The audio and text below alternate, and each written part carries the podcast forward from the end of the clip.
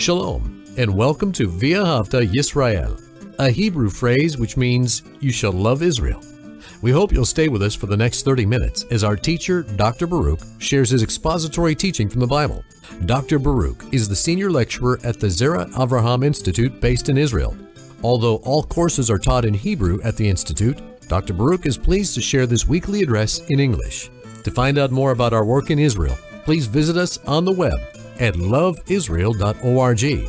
That's one word, loveisrael.org.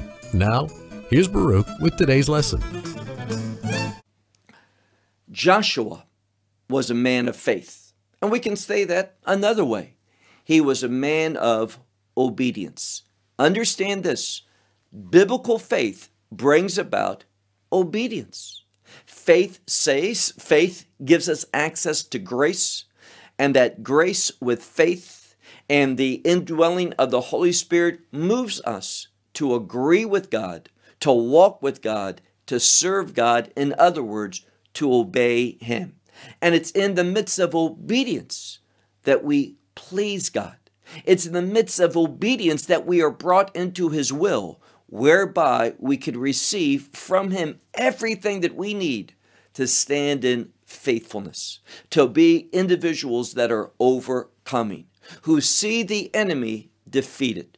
And in the passage that we're going to study today from Sefer Yahushua, the book of Joshua, we're going to see victory, a great victory. But realize something we need to see things from a proper perspective. Joshua, he has just experienced victory over five kings. And he doesn't have much time to enjoy that before a greater number of kings come against him. But this greater number of kings is not a reason to fear, but rather to rejoice, because all things are happening according to God's sovereign plan, what God deems as appropriate. And God is going to tell Joshua, we'll see this in a moment, don't fear them. Realize that all of this is coming about for me to provide for you. That God is going to give this great enemy that we're going to learn more about into the hands of Joshua and the children of Israel. Now, this passage of scripture, we have several verses to go through in this chapter, and we're going to, God willing, complete all of the 11th chapter of the book of Joshua in this study. It's narrative, it is telling a story, war stories, and how God brought about his presence. He was faithful and he gave blessing in the midst of war. When we fight faithfully, trusting God, relying upon God, we can expect in the midst of the attack of the enemy to benefit. God can always benefit his people. In the midst of hardships, wars, conflict, obstacles, makes no disease, God can give victory. So let's begin. Look with me, as I said, to that 11th chapter of the book of Joshua, remembering what we learned in the last three weeks of our study of Joshua chapter 10, verse 1. Joshua 11 and verse 1. And it came about as Yavin, the king of Chatzor, is hearing. Now, it's in the present tense, and again, that present tense is a tense of emphasis. We see that he is hearing at that moment, present tense. He's hearing. What does he hear? About the children of Israel, how they're having one victory after another. And hearing that word, lishmoa, demands a response. He hears this and he's going to respond, but he's not going to respond in faith. He's going to respond in rebelliousness and realize that's how a person responds, either in faith or rebelliousness. There's no position in between. So this one, look again, and it came about as Yavin, the king of Chatzor, is hearing. It says that he sent to Yovav, the king of Madon, and the king of Shimron, and the king of Akshaph these kings he sent messages to because of Israel's victory. And what else? And to, look at verse 2, and to the kings which were in and from the north, the mountainous area, in the plain, the desert plains, in the south, in Kinnerot, and also in the coastal plains, and in the elevated area of Dor on the, the west. So he's speaking not just to a few kings, but we're talking about a vast area of the land of Canaan. And in one sense, all of the nations, those city states, are rising up against the children of Israel. It's no longer just one small people or two or three or five, but we see a large coalition of enemies coming together in unity for destroying the children of Israel. Look now at verse 3.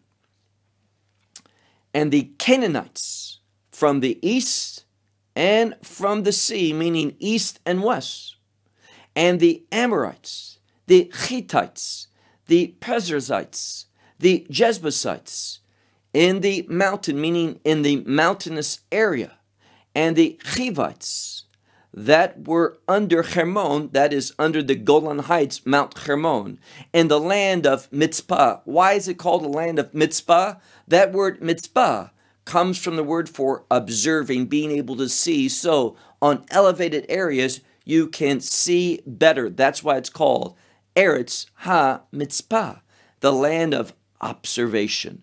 Verse 4.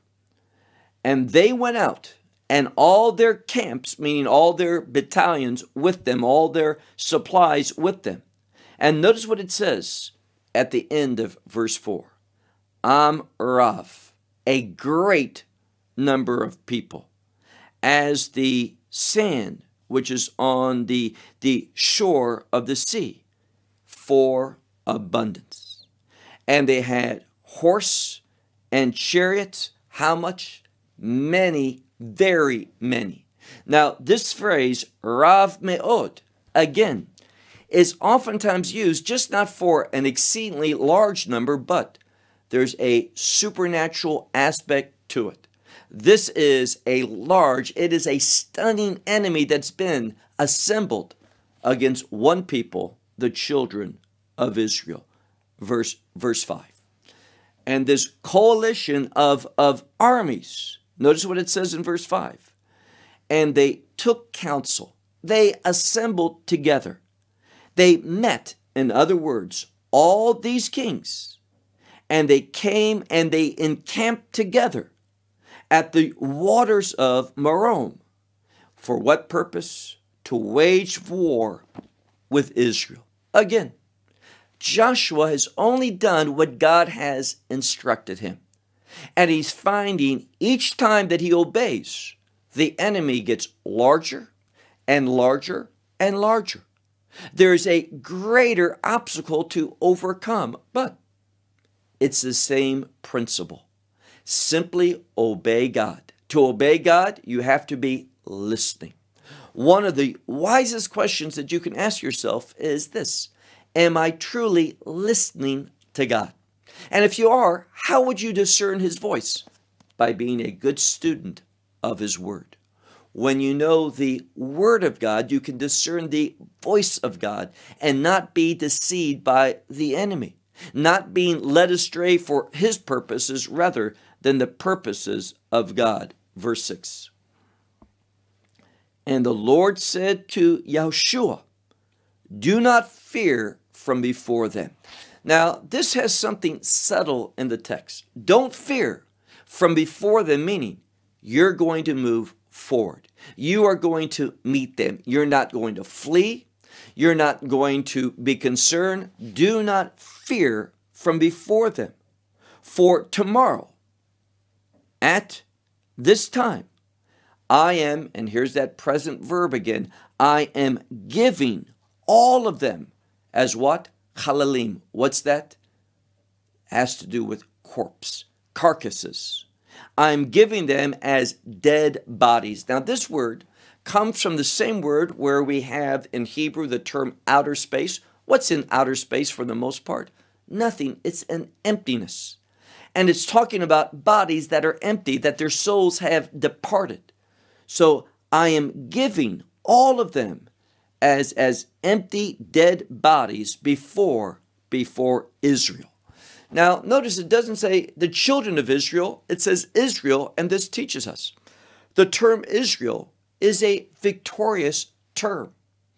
It means that which is going to be prosperous, successful with God, meaning only with God. Israel has within it this word God and straight, and it can also be understood as will have victory. But again, only with God. Look at the last part of verse verse 6 where it says, "And their animals you shall hamstring, and their chariots you shall burn up with fire." Verse 7. And Joshua came and all the people of war with him unto them where where they were they attacked them meaning the children of Israel went and attacked them at the waters of Merom and they did so notice this last part pit pitom which means suddenly now most scholars see this as informing the reader that the enemy never thought that the children of Israel would attack them. The children of Israel, one people. The, the, the enemy, multiple nations, multiple people who have come together in unity with one common purpose, and that is to destroy the children of Israel. But it was Israel that attacked them, listen to this, suddenly. They fell upon them. And what happens? This attack shows faith. It is a demonstration of trust. It is an act of obedience based upon the instructions of the Lord. And what did he do? Look at verse 8. And Hashem, that is the Lord, gave them into the hands of Israel, and they struck them, and they pursued them all the way. Notice, all the way to the greater part of Sidon. They left the land of the Canaanites. And they entered into Lebanon all the way to Sidon. And this shows the greatness of this victory, that they pushed them out of the land. Now, were there others still there? We'll talk about that later. This war is not over, but the victory, the first victory, is with the children of Israel. So we see as well, look again at the, the last part of this verse where it says, He struck them and pursued them until until the greater part of Sidon, until a place called Misraphot Maim, that is the brook of, of Misraphot, unto the valley of the lookout of the east. And they struck them until there was not any one who survived of them a survivor. There was not one survivor of them that survived. Again, just like we saw last week, a total victory. There was none who were left.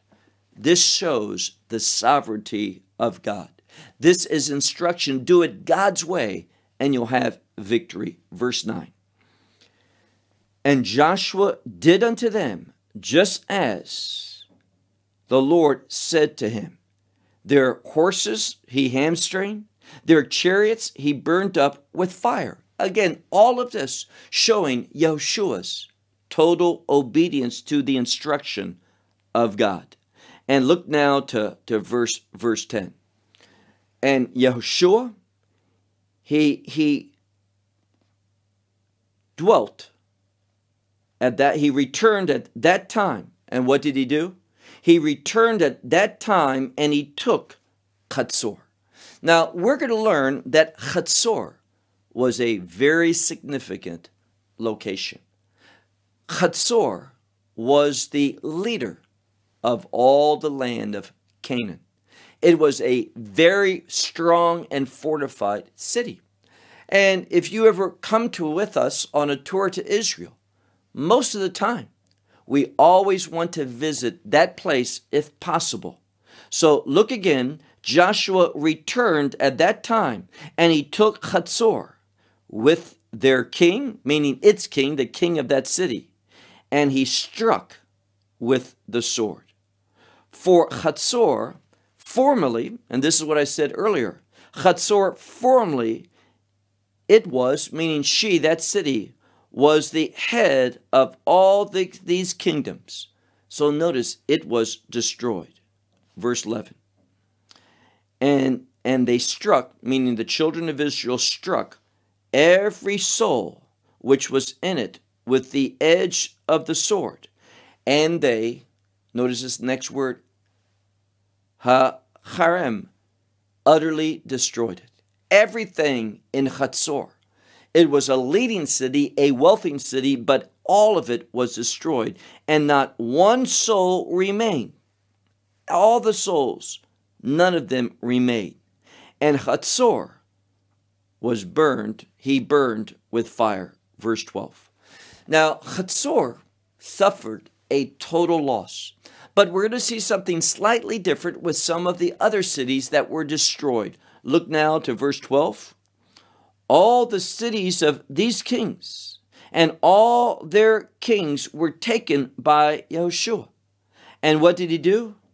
He struck them with the edge of the sword, and he also utterly destroyed. That is, he, he did a herem. He devoted everything of them just as the Lord commanded Moses, his servant.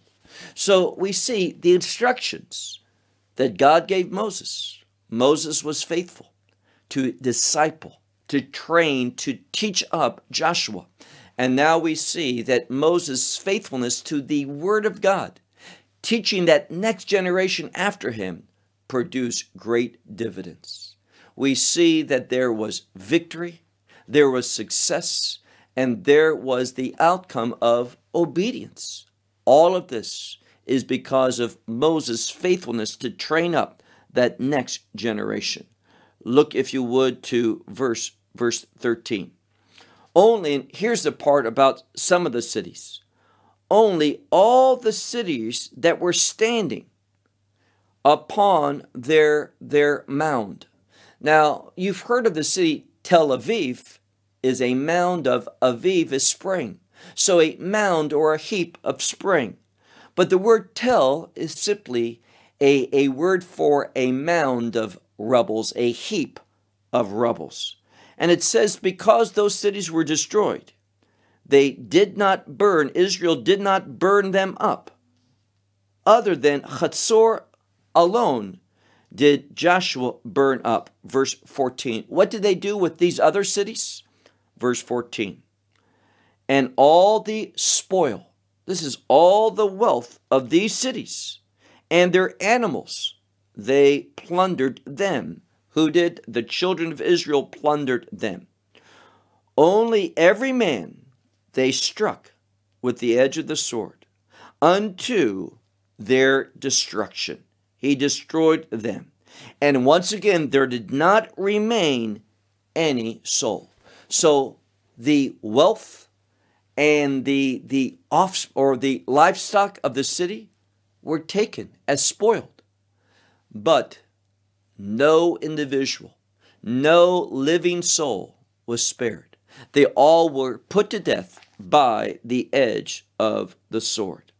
Look now to verse 15. Again, we're told the same thing because of its importance. Just as the Lord commanded Moses, his servant, thus Moses commanded Joshua, and thus Joshua did. And there was not a word that was removed from all which the Lord commanded Moses.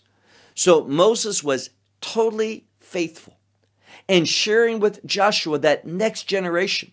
And if you're not familiar with the importance of that term, the next generation, let's learn it now. It is used oftentimes prophetically to speak about the kingdom generation. And this emphasis on Moses instructing Joshua shows a kingdom context. The same thing that, that Joshua learned obedience to the Lord's instructions. Submitting to the authority of the one over you, your, your master. All of this produces dividends in your age that has kingdom implications. Now, this victory is very reminiscent. It is a, a pattern of what's going to happen in the last days when all the nations of the world, not just all the nations of the Canaanite area, not all the Canaanites, but all the nations of the world are going to come against the children of Israel. Now, Israel was greatly outnumbered, but it doesn't make a difference because it's God that gives the victory and God's able to. So, this passage of scripture is instruction for Israel not to be fearful in the last days when every nation will rise up against Jerusalem. It is that same God, that unchanging God, that will give victory to his people. So again, thus did Joshua, and not a word was removed from all which the Lord commanded Moses. Verse 16.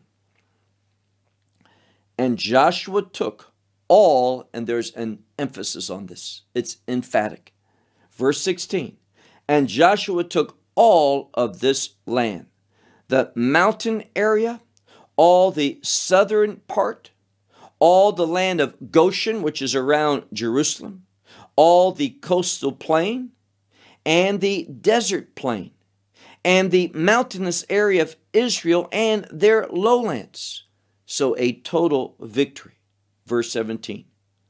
From the mountain of Khalak. Now, this is a smooth mountain. What is meant by that? There's many different interpretations, but it says here, look again, from the mountain of Khalak that goes up to Seir.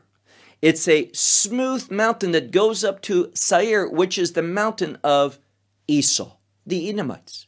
What this is saying, and Edomites play a major role in that mountain prophetically in the last days. That's why I say this has a kingdom context, kingdom implications. It's a smooth mountain, meaning this. If you follow the principles here, you're going to have a smooth pathway to victory over the enemy. Unto Baal Gad in the valley of Lebanon, underneath the mountain of Hermon, that is the, the Mount Hermon in the Golan Heights and all their kings he took and he struck them and they were were put to death. So the enemy no survivors.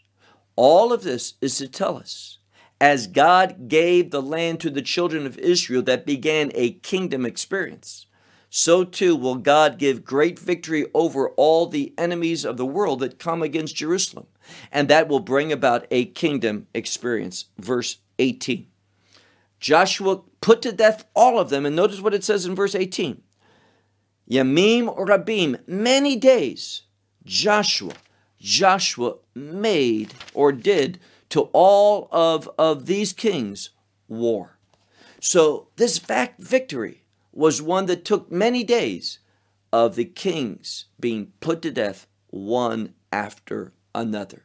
And the message of this verse is Israel experience victory after victory, the enemy defeat after defeat, death after defi- uh, death.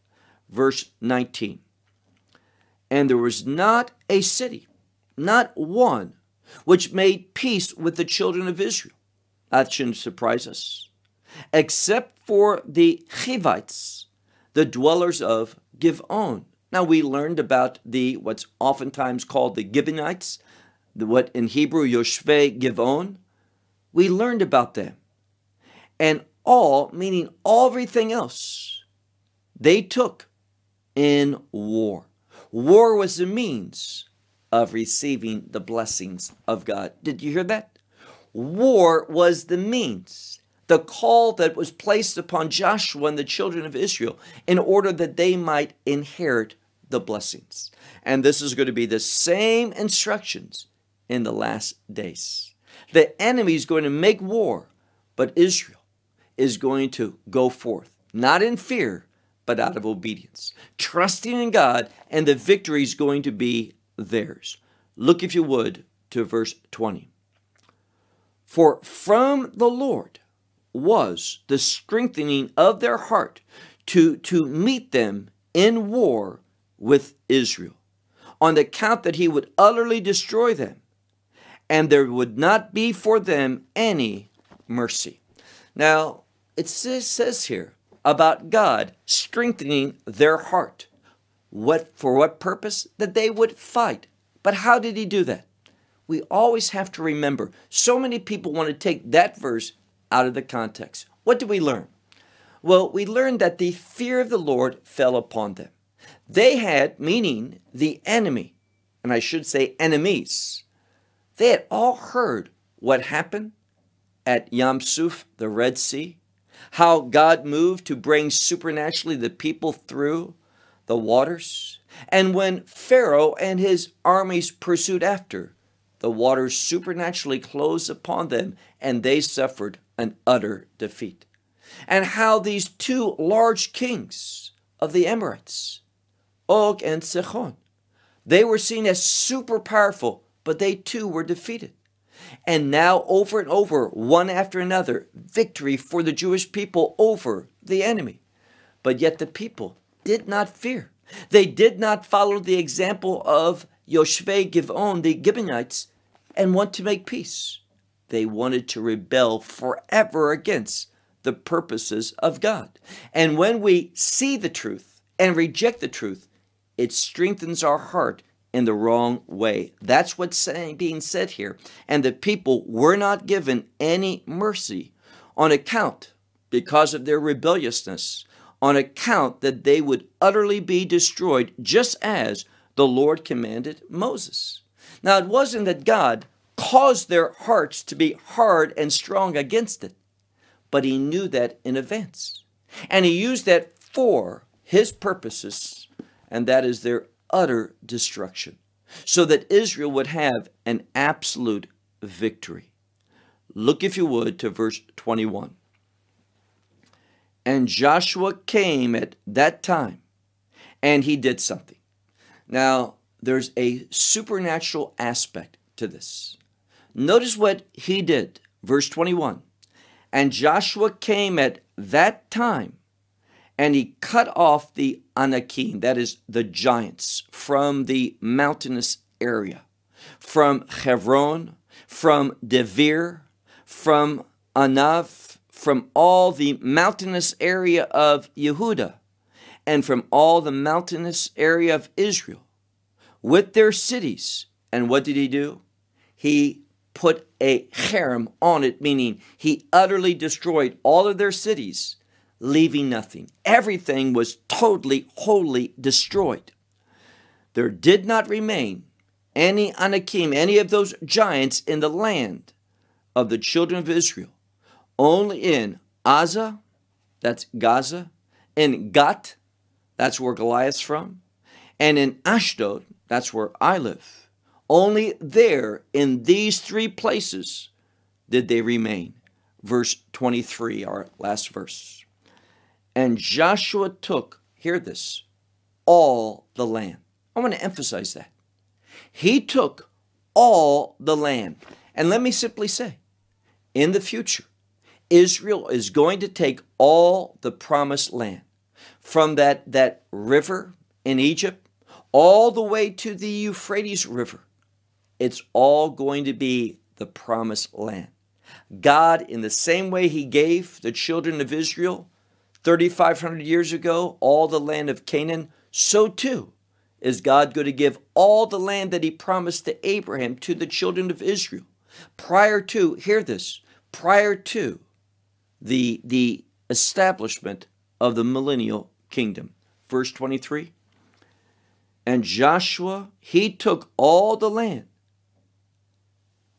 as according to what the Lord had spoken to Moses and Joshua gave it for an inheritance. That is a kingdom word for an inheritance to Israel, according to their divisions of their tribes. Now, here again, all of this is to tell us about heavenly order, a divine order.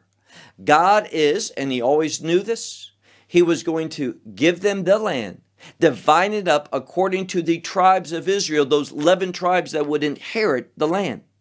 And notice what it says. It was only when God's will was fulfilled in giving them the land that it says, and the land was quiet from war. Understand how God brings about a quietness, how he brings a stillness. He does so through obedience to his word.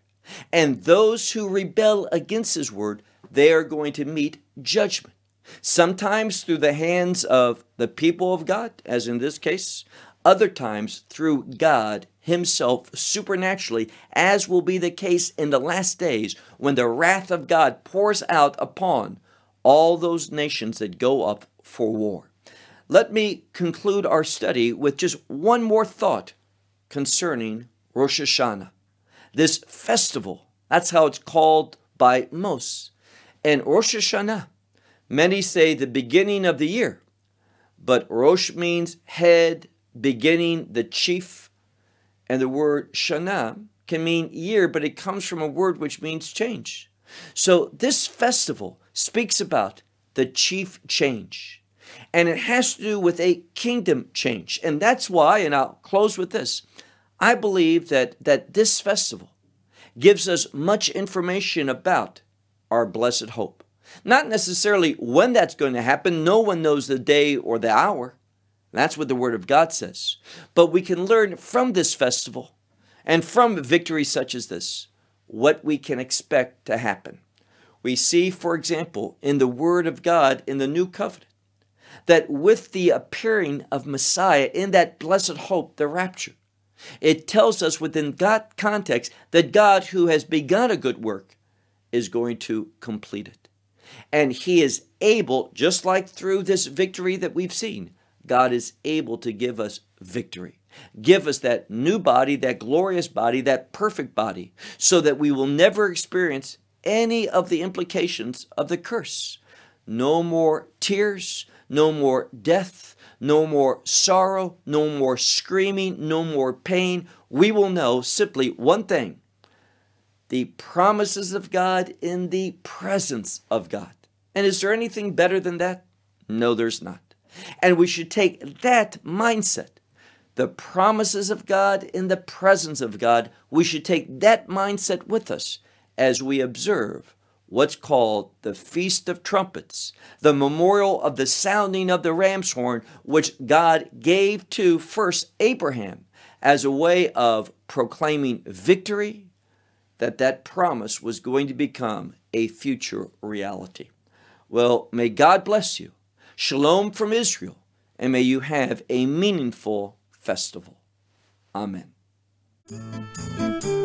Well, we hope you will benefit from today's message and share it with others. Please plan to join us each week at this time and on this channel for our broadcast of loveisrael.org. Again, to find out more about us, please visit our website, loveisrael.org. There you will find articles and numerous other lectures by Baruch. These teachings are in video form. You may download them or watch them in streaming video. Until next week, may the Lord bless you in our Messiah Yeshua, that is, Jesus, as you walk with Him. Shalom from Israel.